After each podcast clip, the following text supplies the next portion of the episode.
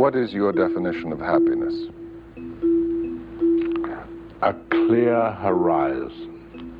Nothing to worry about on your plate.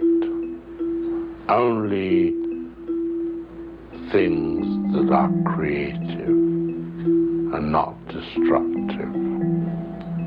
Think that's within yourself, within me. Uh, uh, I can't bear quarreling. I can't bear feelings between people. I think hatred is wasted energy.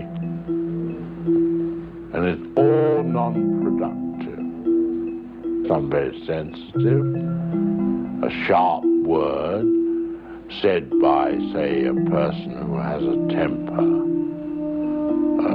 if they're close to me uh, hurts me for days. I know we're only human. We do go in for these uh, various emotions, call them negative emotions.